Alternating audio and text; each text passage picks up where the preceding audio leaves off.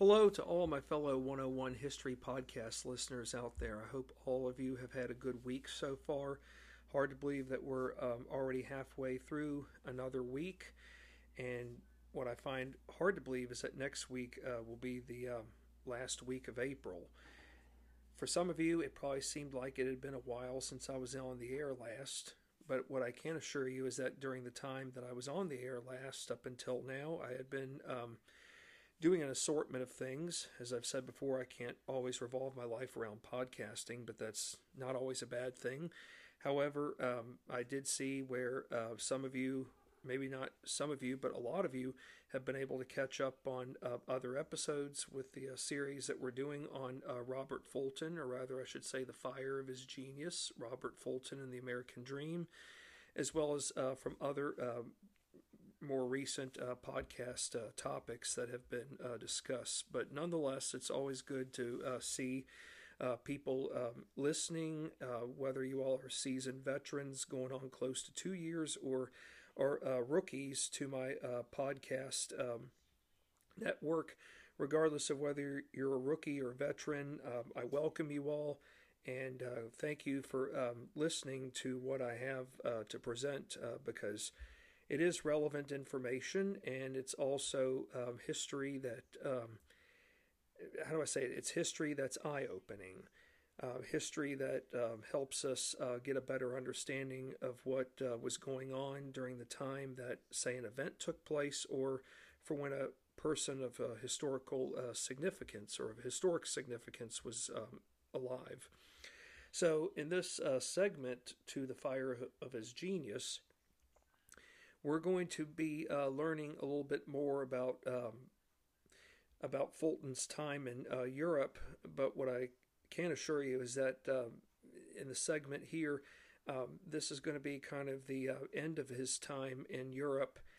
Because uh, when we're on uh, the air again uh, next time, we will be learning more about um, what unfolds come 1807. So you know, it's one thing to make history in a particular year, uh, that is for someone, but usually the history itself that uh, that comes about is uh, is what we call behind the scenes stuff, uh, stuff that occurs over time before that um, grand finale event uh, that takes center stage um, is what um, becomes something of a revolutionary um, importance in terms of this case being an invention that will alter um, America's um, transportation um, system in terms of not just uh, transporting people by um, a steamboat, but also how uh, the movement with uh, commerce will be um, greatly enhanced and in many ways uh, changed forever. So, our first uh, lead-off question for this uh, segment to the fire of his genius, Robert Fulton and, and the American Dream by Kirkpatrick Sale, will be the following. Had England uh, known about Robert Fulton's uh, proposals regarding his desires to build a Nautilus, okay, I think we all should know by now what a Nautilus is. It's another uh, term for submarine. Uh, had England known about Robert Fulton's proposals regarding his desires to build a Nautilus, aka submarine, prior to 1797 when he had left for France. Okay? Um, remember this folks. Uh, Fulton arrived to um, England in the in uh, March of 1787. So, is it fair to say that when he arrives to France in 1797, that Fulton had been in England for about 10 years at most? Yes. So the bottom line is, do you all think that uh, England knew about uh, Fulton's proposals regarding um, his wishes to build a Nautilus, aka submarine? Yes. His uh, first sketches, or I should say drawings, had been proposed to the British uh, government as early as 1793. Because remember, um, those are when his uh, first sketches and drawings were proposed. But the proposal behind uh, wanting to build a submarine had been a, uh, during a five year uh, course from 1793 to 1797. But years later, come 1801, um, Britain learned of uh, Fulton being rejected by their um, arch rival nation, aka France, whom saw him as being more of a swindler. you know, didn't uh, Napoleon Bonaparte uh, from our last podcast uh, session um, didn't uh, didn't we learn that Napoleon Bonaparte uh, viewed Fulton as a bit of a fraud? Yes. You know, did Napoleon think of uh, Fulton's ideas as you know somewhat brilliant? Sure, but there was something about Fulton that just um, irked Napoleon. Uh, but then again, there were others in the French government who um, who um, were in awe of his work, but yet they really weren't 100% sold on it. So now I'm beginning to think, well, why would uh, Fulton uh, want to, um, you know, go back to England and try to um, persuade the English, or rather the British, into um, doing something that um, even their government leaders had rejected when he first arrived, uh, most notably uh, the Earl of Stanhope, whom um, did not like the fact that Fulton had uh, questioned his um, proposals with regards to um, connecting the English Channel uh, with a uh, channel um, in France uh, with regards to lock, we call it canals or AKA lock system uh, along a, a, series of uh, canals. You know, it's a double edged sword, but then again, you know, we should keep in mind that America in the late, in the early 1790s, going into the 19th century, is stuck in the middle in a sense. but It's America is stuck in the middle between um, the conflict involving France and England. How so? Well, um, think about this: America is um, traveling the waters in terms of, of trading with England and France, but yet they're not being fully respected. Well, what is England doing? They're engaging in acts of impressment.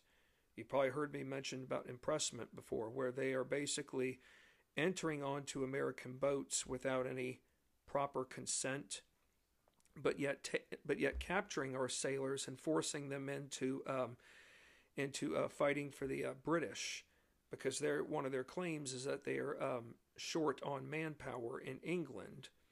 There's more to that, but that was one of their reasons. But it was also their way of um, bullying America or Americans along the high seas by saying, "Look, you know, you may have won your independence against us on your soil, but as for the high seas, we still reign, and we call the shots as to whom uh, goes along our along the waters and whom doesn't.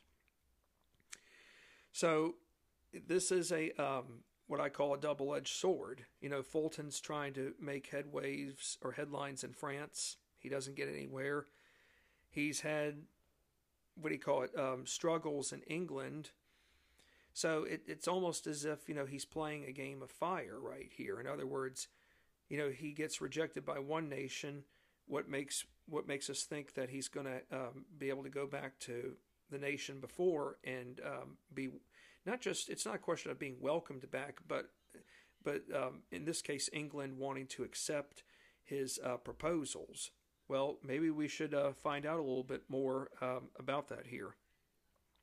But during Robert Fulton's time uh, spent in both England and France, both European nations spent the majority of the time fighting against one another. Well, there again, that makes sense uh, because here, America, when George Washington was president, uh, Washington declared uh, an act of neutrality. In other words, we're not going to take a side in as to whom we're going to be supporting in that conflict between England and France. But at the same time, you know, America is stuck in a crossfire. Whom are we going to? Whom would we be allies with? And and if we offend the other nation, what is that going to? How is that going to impact us long term? So, so even at the start of the 19th century, the world is a bit at uh, war. Uh, most notably, the nations that are the most uh, formidable and powerful, uh, being in Europe, we would say England, uh, France, and Spain, just like they were during the 18th century. So, yes, for uh, throughout Robert Fulton's time, that was for which he spent in both England and France. Uh, both of the uh, European nations had spent a majority of the time fighting against one another. There was only one um, moment in time, and it was just a very, very brief uh, period, folks. For one moment, And I'm not talking about one shining moment like, you know, the song that they sing after the um, March Madness tournament here, but for one moment, um, France and England agreed to peace. And that was the, the Treaty of Amiens, which ended the French uh, Revolutionary Wars. Uh, the treaty was signed on March 25th of 1802, uh, about uh, just after one year after Thomas Jefferson had become president. However, uh, May of 1803, uh, 14 months later, the Peace of Amiens breaks apart, meaning that Britain and France resume militaristic hostilities against each other. And it was around mid 1803, while still in France, a friend of Fulton's turned up in Paris. Who is this friend? I wished I knew his name. I think um, even author Kirkpatrick Sale would have liked to have known his name. I think even historians would have liked to have known this uh, person's name, but we know it's a man, but we but we don't really know for sure what his name truly was. That makes me wonder if, in fact, he was um, someone uh, working in what we now know as like a modern day uh, intelligence agency. Like, think of as like, you know, modern day, like the CIA, for example, or uh, Homeland Security. So, anyways, this um, friend of Fulton's turned up in Paris asking Robert Fulton if he was up for returning to London. Okay, folks, so think about this.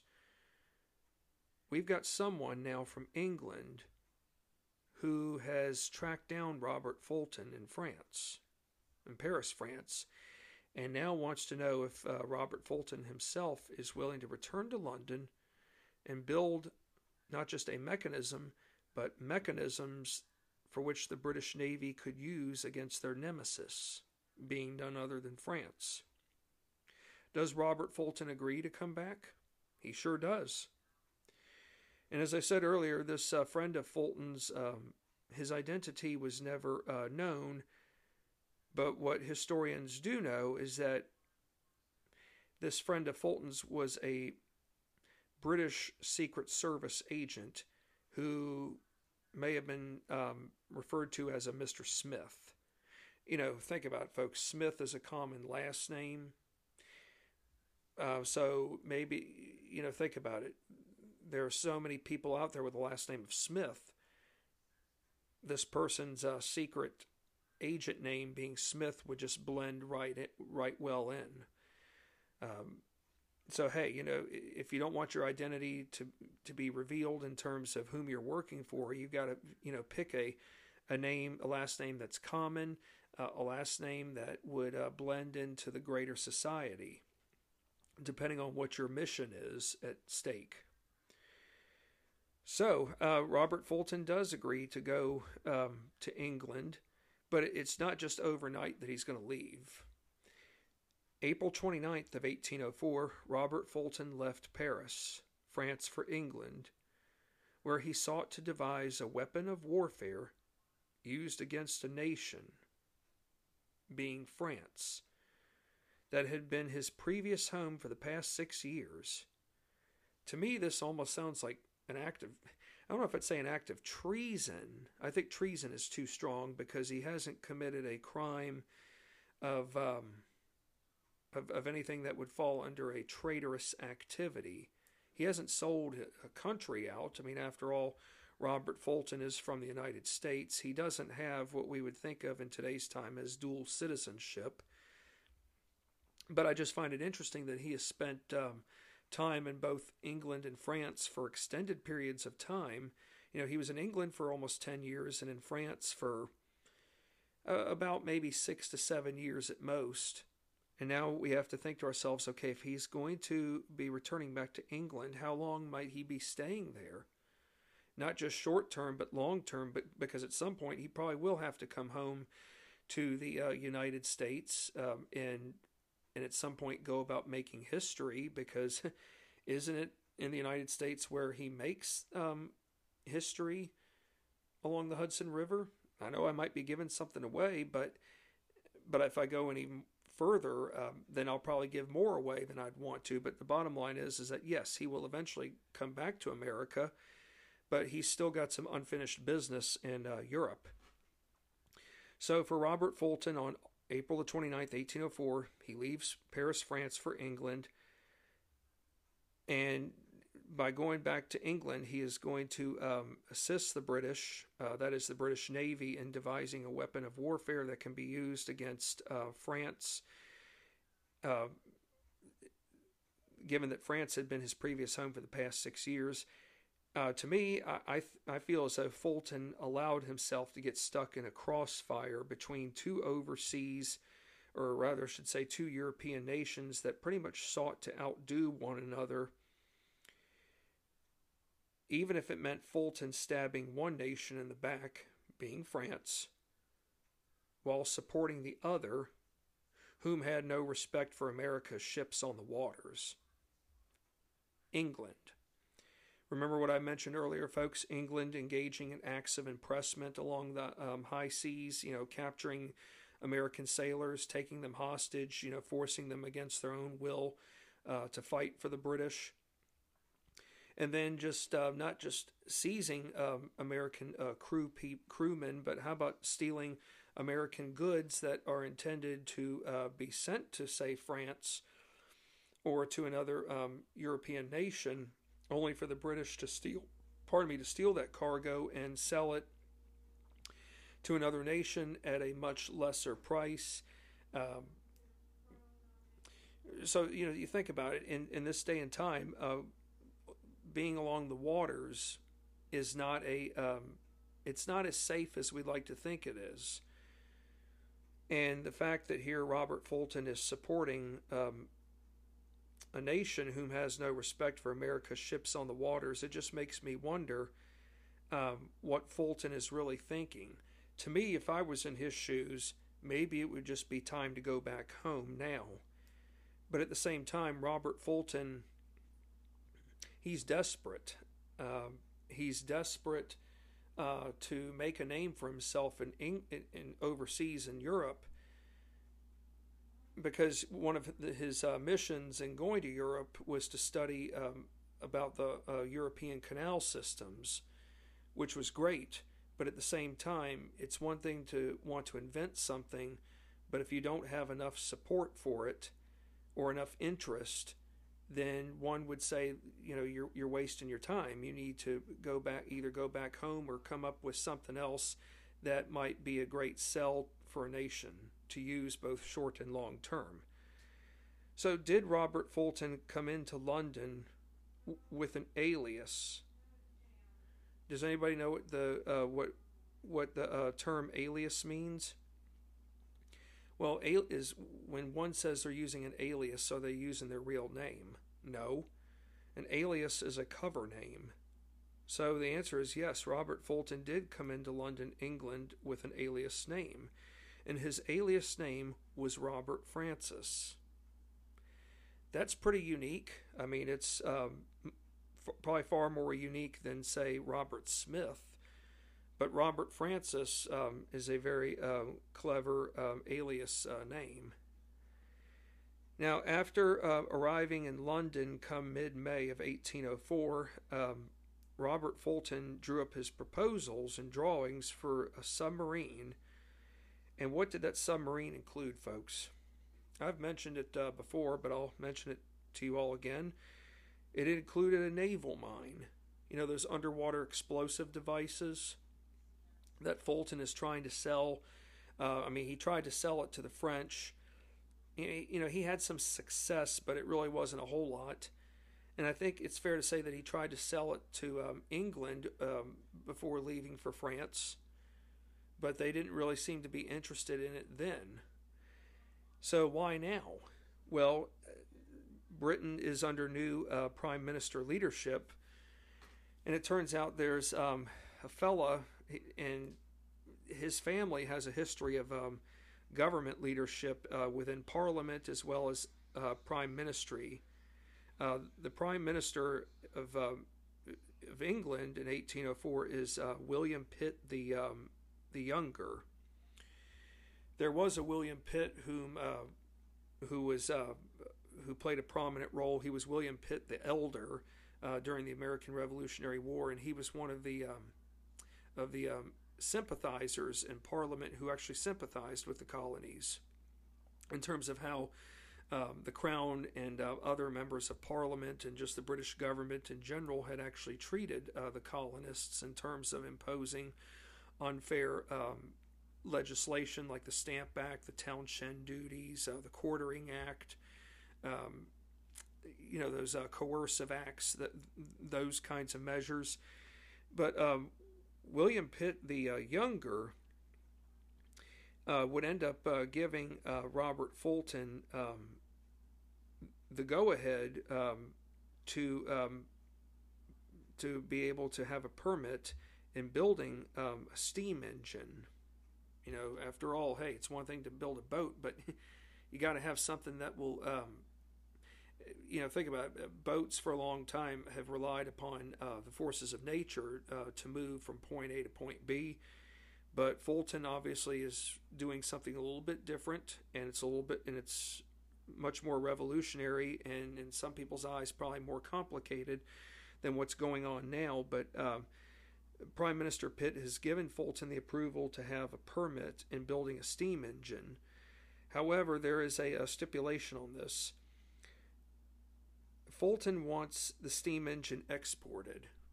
Where does he want it exported to, folks? Does he want it exported to America? Or rather, I should say to the United States? Does he want it exported to Spain or does he want it exported to Italy? Now, the answer is pretty easily, pretty easy, folks. The United States, because that's where uh, history is going to get made uh, in a few short years.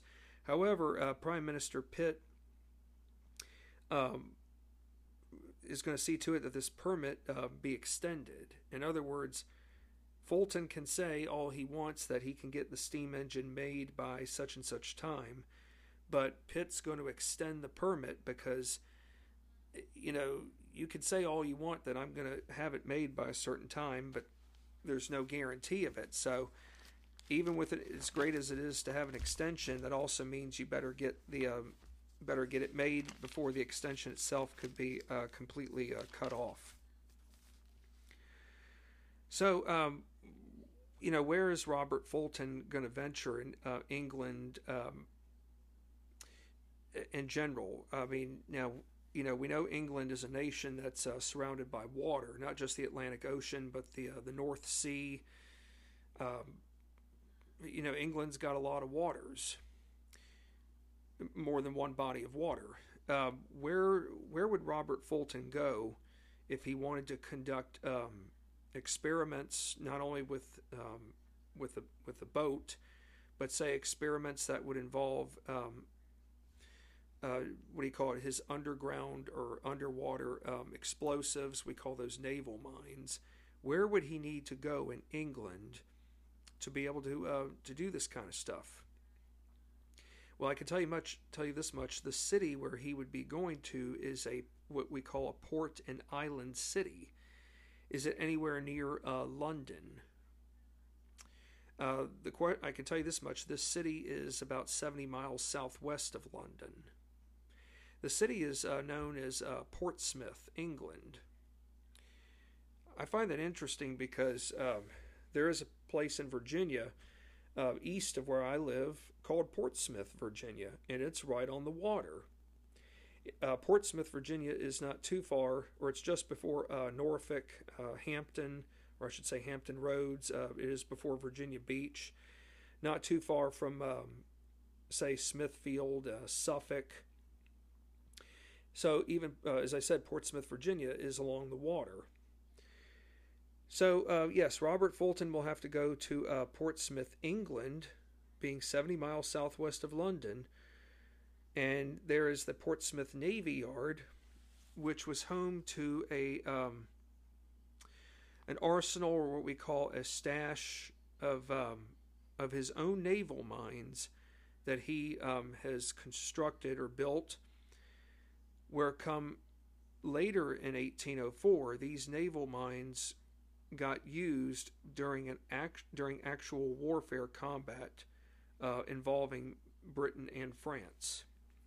So basically, by going to Portsmouth, he's going to test out the explosives to see if, in fact, these explosives would be effective in times in, a time of actual warfare against uh, the French. The stash of naval mines from uh, Portsmouth Naval Yard were in fact used against the French against French fleet forces during the raid on um, this uh, French port known as Boulogne, B O U L O G N E. I'm not. Um, I've never really taken any uh, French classes to tell you the truth. I try to pronounce stuff as best as I can in French. I'm sure some people would probably correct me if they had to, and if they did, then I'm not going to be offended by it.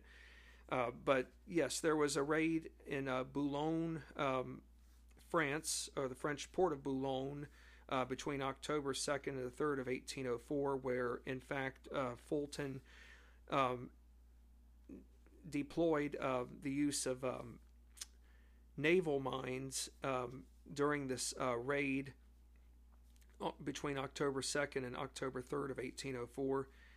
He did see um, he had some success. I mean, in other words, he did see uh, for himself firsthand where some of the naval mines uh, were able to um, penetrate through um, through uh, some of the uh, French um, fleet ships.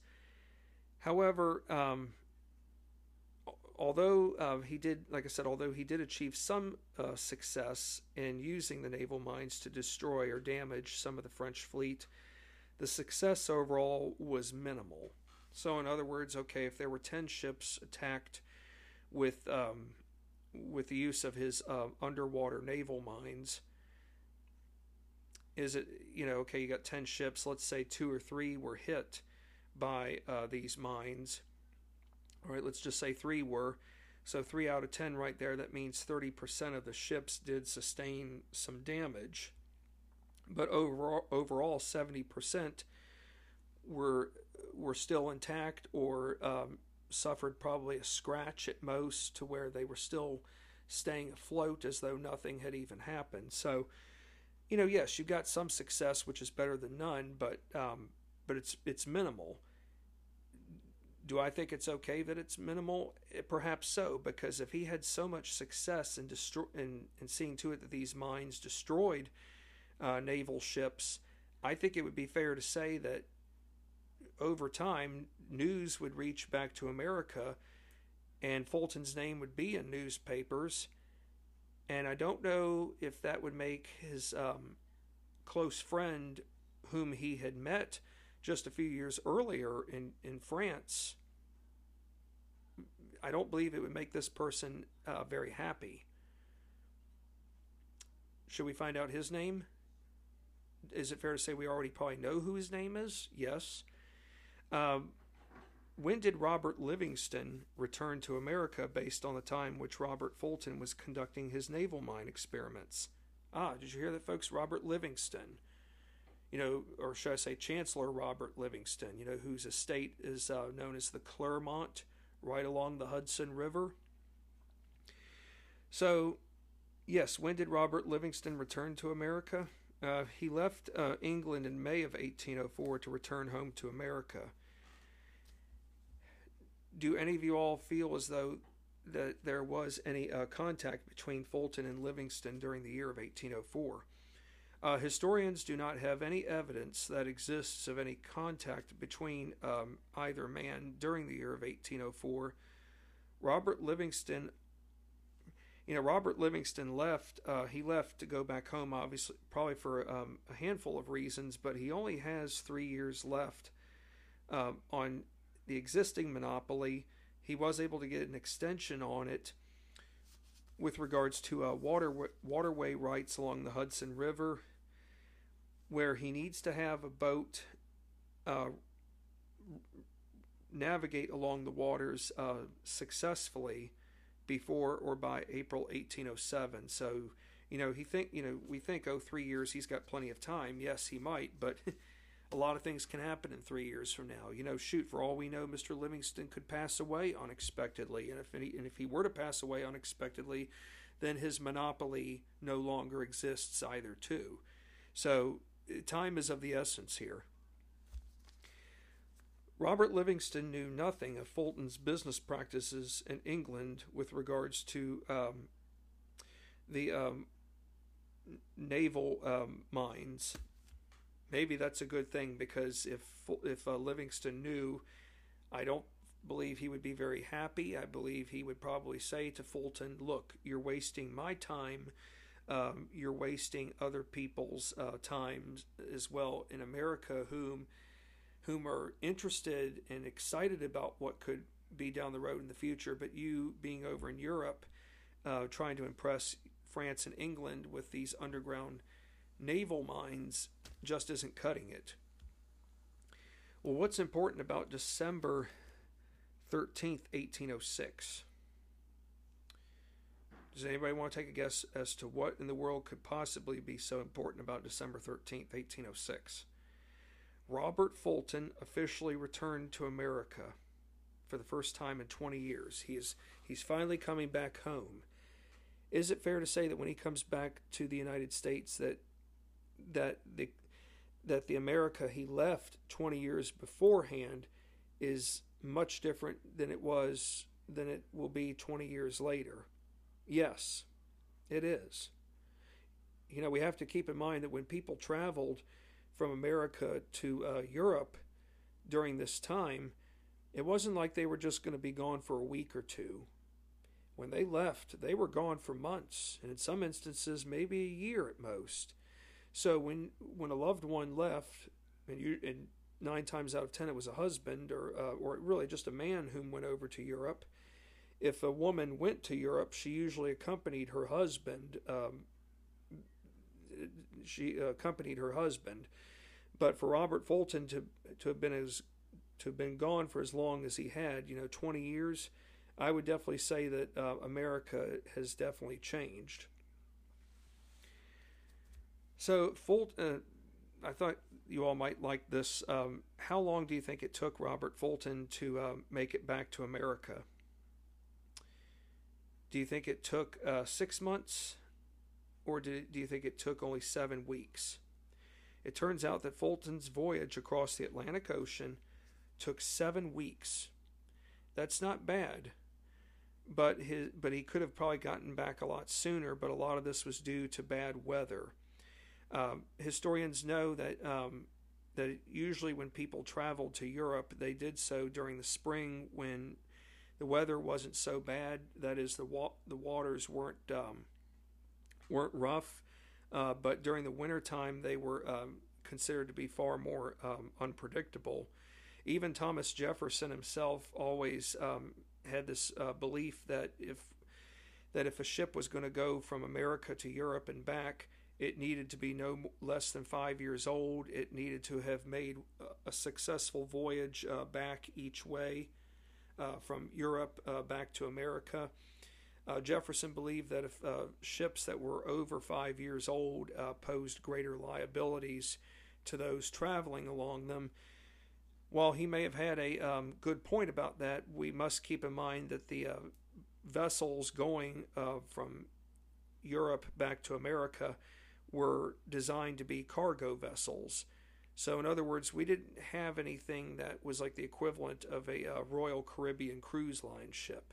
Even the boats that came over to uh, what we now know as Jamestown, Virginia, and even to what we now know as Plymouth, uh, Massachusetts, those were cargo vessels. So let's keep that in mind, folks. I mean, people didn't know any better back then, but they they had to get by with what was available. And of course, we must keep in mind too there was no such thing as Dramamine either too. So I can only imagine what these voyages would have been like, regardless of the uh, time of year that you were traveling across the ocean. Uh, I can only imagine. Now, um, did it, were there any newspapers that made um, any reports about Robert Fulton's work in Europe? Yes, there was the National Intelligencer which was a Washington, D.C. newspaper. Uh, the National Intelligencer was the first to report about Fulton's work in Europe that pertained to the Nautilus, aka submarine, but there was nothing mentioned about steamboats. But Robert Fulton, upon his return back to America, knew just how important the steamboat's purpose would serve. Well, it is good to get some form of uh, press coverage. I, I, would I would say that what the National Intelligencer wrote was um, was was relevant. I mean, it was it was good information for its time, but I'm sure many people are now beginning to wonder, okay, what is Fulton going to do when he comes back to America? Is he going to um, is he going to do something that's grand? Well, besides the thought or idea behind getting a, getting steamboat service and use along New York's Hudson River Valley, where else had uh, Robert Fulton begun pursuing the same idea uh, waterway wise? Okay, you know, he would like to see um, steamboat service along the Hudson River Valley. But what other body of water, folks? And this is a major one. It's still used today for uh, for uh, for an assortment of uh, boat services, not just for recreational uh, tourism, but also for uh, commerce purposes. How about the Mississippi? Robert Fulton began pursuing the same idea waterway wise with um, in as early as February 1807, where he began making uh, calculations or estimates on how profitable steamboat service could become along the Mississippi River's uh, waterways. To me, that's pretty grand. There again, uh, the fire of his genius um, isn't missing out on anything because he's thinking grand ideas. On the other hand, there are men who are envisioning grand ideas, but at the same time, some of them, probably like Robert Livingston, could possibly be thinking different. Fulton in early 1807 became convinced that he could develop or create what we know as a passenger line service along the Hudson where revenue could be generated up to 30,000 per year. Well, hey, you know, let's keep in mind, folks, what group of people are going to be the only ones that might be able to afford uh, passenger line service? I would say those who are um, wealthy, and, and not just wealthy, but would have a reason to be going from, say, New York to Albany and Albany back down to New York, uh, vice versa. People who have money who are willing to invest in um, in a, a proposal like this. Uh, I can tell you that Robert Fulton did try to persuade Robert Livingston to go along with investing in the Mississippi River uh, boat service, but Livingston um, had little interest, due largely uh, to what lied at stake. With meeting, uh, most importantly, with meeting the um, Hudson River uh, monopoly deadline, which was uh, not far away. So I think Robert Livingston's smart in realizing that look, I've got to focus my resources and time on on what on what is nearby, and that is the Hudson River. And knowing that if I don't fulfill this deadline, then I have uh, wasted the legislature, the, the, state of New York's uh, legislature. I've wasted their time. You know, I may not get another chance. I've got to get this right. So, come mid March of 1807, Fulton Steamboat um, starts undergoing construction at the shipyard facility in lower Manhattan. Okay, so we're breaking ground.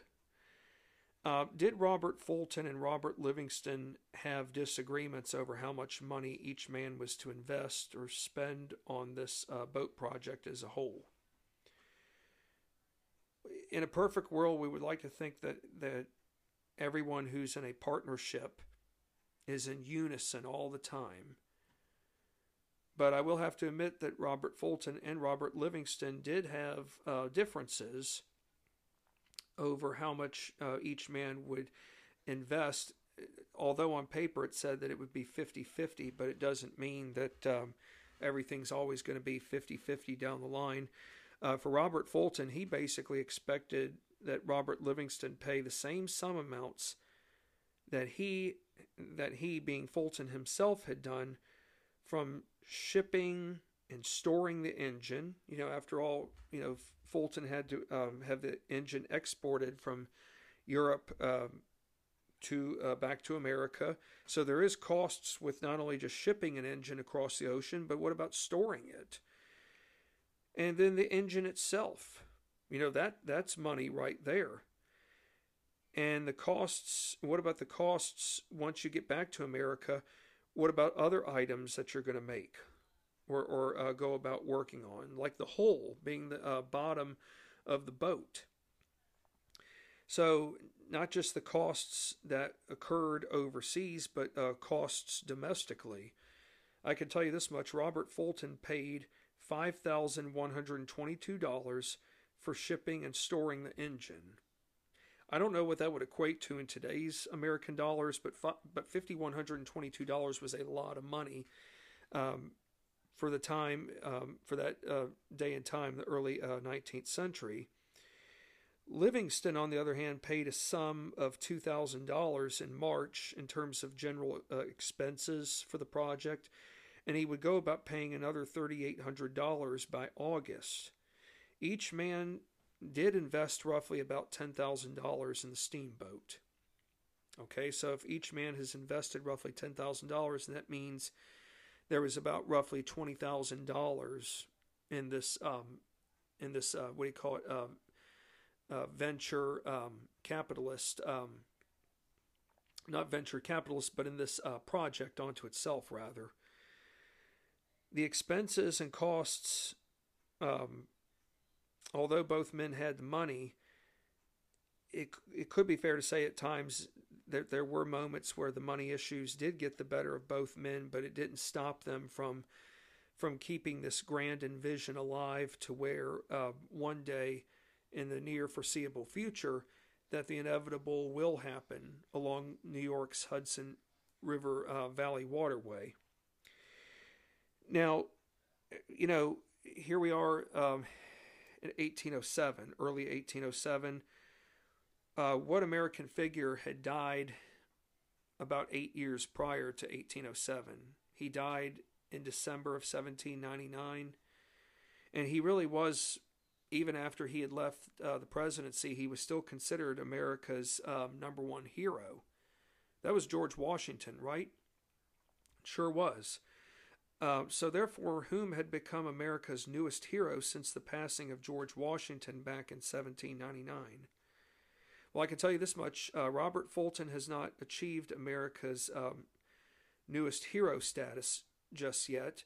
It's not a bad thing, it's just that he's just not gotten um, to that um, stat- elite status position yet. Um, let me I'll give you some choices. Who do you think had become America's newest hero since the passing of George Washington back in 1799? Was it Meriwether Lewis? Was it uh, James Madison? Or was it Thomas Jefferson? The answer is choice A, Meriwether Lewis, aka Lewis and Clark Expedition. Well, how is it that Meriwether Lewis has become America's newest hero other than just the Lewis and Clark Expedition? Well, Meriwether Lewis really was a, a man of everything. He seemed to just know, he seemed to know so many things. But then again, don't you want someone who can be an effective leader when you are going from one part of America all the way to the Pacific coast? In other words, America has just acquired the Louisiana Territory for about $15 million, being about three cents an acre, Louisiana Purchase. Um, America's um, territory is doubling in size. So you need leaders like Meriwether Lewis and William Clark to lead a group of um, to lead a group of people on a on an expedition that will not just be a couple of months. It's going to be an expedition that's more than a year. And it was a two and a half year expedition. The expedition started in the fall of 1804 and uh, ended before 1806 ended. They left St. Louis, Missouri, and um, went all the way to um, present day Oregon and Washington State. An expedition of the ages, to say the least. So, yes, Meriwether Lewis, um, by the fall of 1806, Americans were celebrating his achievements left and right with the never ending um, celebrations, uh, banquets, balls, bonfires you know, to to all Americans, Meriwether Lewis is a man of everything, uh, the golden touch, the man whom could do no wrong. But then again, you know, he's being placed on the same pedestal as the late George Washington. Now, in 1807, in early 1807, I should say, uh, whom was Secretary of State to President Thomas Jefferson? Was it uh, James Madison? Was it James Monroe? Or was it John Jay? Uh, the answer is James Madison. Why is this important? Did does Robert Fulton um, meet James Madison? He sure does. Robert Fulton, uh, folks, traveled to Washington, D.C. come the early start of 1807, where he proposed to Secretary of State Madison. He proposed to him, believe it or not, um, the need for underwater mines. Wow. I thought this was just a European thing with the with these underwater mines, but Fulton, I can't blame Fulton for uh, mentioning this to James Madison because, you know, right now in 1807, America is facing uh, issues along the high seas, as I mentioned earlier, with uh, acts of impressment. And with this never ending barrage of impressment, Fulton has to wonder how is this going to impact America's um, ports um, in terms of their uh, national security.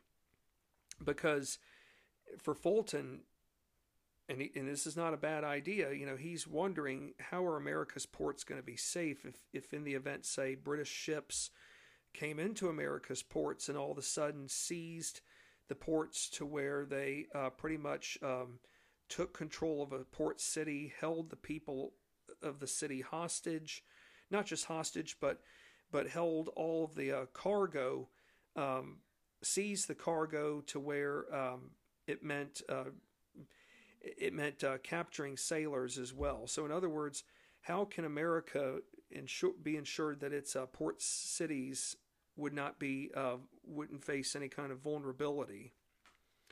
Well, Fulton goes before James Madison and proposes the need for underwater mines Yes, with regards to protecting American ports. Okay, and when we think of American ports, uh, think of Boston, Massachusetts, Portsmouth, New Hampshire, um, New York. I think New York would definitely be one, considering that New York is the largest of America's cities in 1807 with 83,000 people.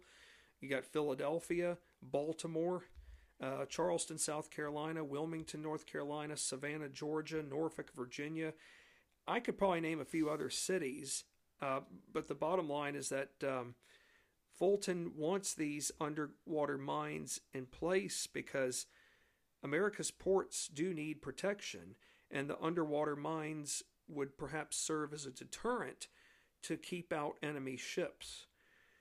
However, it is safe to say this uh, Robert Fulton did get to experiment in early July of 1807 with underwater mine trials. So, in other words, James Madison did agree to um, go along with um, with uh, with a thought, but he would have said, along with Jefferson, President Jefferson, that hey, look, uh, we do need to see some trials. You know, in other words, before we commit to anything, we need to see some trials. There were trials along New York's harbor but there were no success. There was no success. So, in other words, no successful results. So, Fulton basically uh, scraps this altogether. So, our final question for this uh, podcast segment is the following: When did the when did the first official steamboat trial occur along New York's Hudson River? It took place on August the 9th, 1807, four years to the date four years earlier to the date when Robert Fulton uh, himself had conducted his original trial along France's Seine River. Okay, well, um, what has taken place on August the 9th, 1807 is the first uh, giant step for mankind in terms of um, in terms of uh, revolutionary um, waterway um, boat navigation. However, what takes place on August 9th, 1807, it's just the starting point because what happens after August 9th of 1807 will be uh, more than just one step um, above uh, going in the right direction. So when I'm on the air again next, we're going to uh, learn more about um, August of 1807. We're also going to learn we're going to learn some other things about what Fulton wants to do along the Hudson River waterway. I mean, it is fair to say that we did find out earlier that he was uh, proposing an idea of of uh, passenger service from uh, New York to Albany and back. So I'm beginning to wonder in the next podcast segment if, in fact, Fulton's going to propose that again, and if it does become an actual dream come true reality that will benefit um, not just uh, benefit uh, people in New York, but perhaps uh, benefit um, America in terms of needing uh, more inland waterways that will connect people not just from um, from ports, but uh, going inland uh, to where um, people can establish new settlements. Uh, people can do things that were never uh, dreamt of uh, beforehand. Well, thank you for your time as always, and I look forward to being back on the air uh, next time. Uh, I've said it before and I could say it again. Thank you for listening. You guys uh, do a great job and continue to get the word out because by getting the word out, other people will come and listen. And that just means that with more and more people listening, that people are interested. And that's what this is all about. I mean, yes, I know history isn't always pleasant, but history also does help us get a better story. Um, even if it's uh, stories that, um, even if it's stories that um, don't always have the happiest of endings, we still need to um, get a better story on why you know events uh, that were uh, tragic, you know, did happen. But this way, we know um, why they happened and how we can avoid them uh, from uh, taking place again in the future. But, anyways, uh, thank you again, and I look forward to being back on the air uh, next time with all of you. Uh, continue to uh, keep this flame alive and going. Take care and stay safe.